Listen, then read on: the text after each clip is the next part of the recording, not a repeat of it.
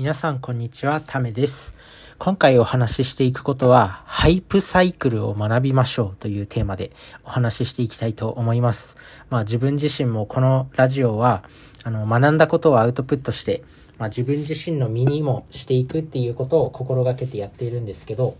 まあ最近ね、ちょっとハイプサイクルっていう、あの言葉を耳にしまして、一体何だと。まあ、今回はそういうハイプサイクルの、まあ、教養の、教養のお話ですね。まあ、知ってた方がいいかもしれないよっていう知識をお伝えしていければなと思います。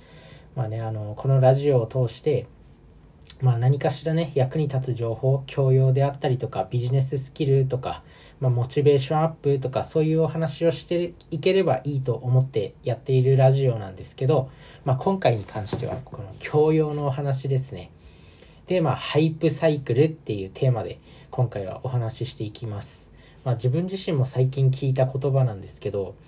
このハイプサイクルっていうのは、まあ、ガートナー社っていうところ、まあ、ガートナーっていう会社ですかね。まあ、それがなんか発表している、まあ、様々な進行技術に対する関心の高さとか普及度合いなどをまとめたグラフですね。で、こういうのをまとめているっていう。で、あのハイプサイクルは何かしらの技術が登場して期待が高まっていて次第に普及していく過程を、まあ、まず黎明期過度なピーク期幻滅期啓蒙活動期生産性の安定期っていう、まあ、5つの段階ですね。この5つの段階に分かれていて、まあ、あの特定の技術が成熟するまでどの段階にあるかを見極める助けになる。で、まあ、このガートナー社っていう会社は企業経営者とか投資家、マーケターとか研究開発チームなどが技術を検討する際に考慮すべき情報だとしているということですね。で、この、あのー、発表、なんか2022年版がこう発表されたみたいなんですね、最近。で、その最近の技術、こう、デジタル技術とかで言うと、まあ、メタバースとか、あとは、あの、仮想通貨とか、そういったものが、まあ、あの、このハイプサイクルのどの段階にあるのかっていう。で、このメタバースとか、そういうものは、あの、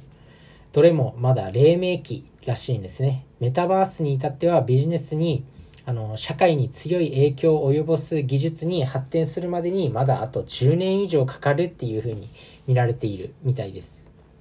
で、ま、まあ、メタバースとともによく言及される、まあ、Web3 とかは、まあ、過度な期待のピーク期間際にあるっていうことですね。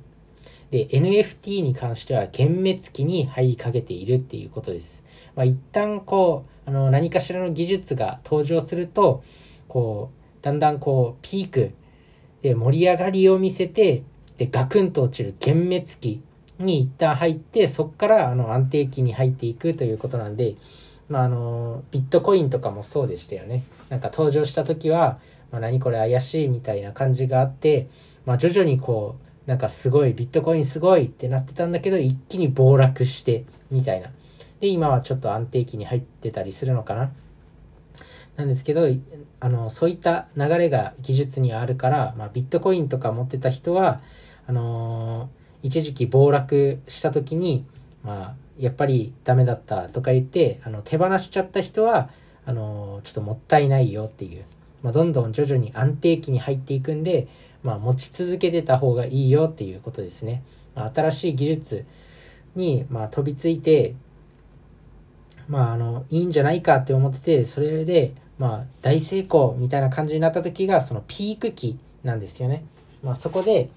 あのその次に幻滅期っていうのが来て、一気にあの幻滅する時期が来るんで、その時にその技術をあの手放してしまう、その技術をやめてしまうっていうのは非常にもったいない行為っていうことが、あのこのハイプサイクルから読み取れるということがわかるわけです。なので、まあ、自分自身もこのハイプサイクルなんていう言葉を初めて知ったんですけど、まあ、あのこれからね、メタバースとか Web3 とかもどんどんあの技術があのまだ黎明期あたりなんで、まだ安定期に入るには10年以上かかるということなんで、皆さんもしっかり Web3 とかメタバースあたりをしっかりと学んでいきましょうということでした。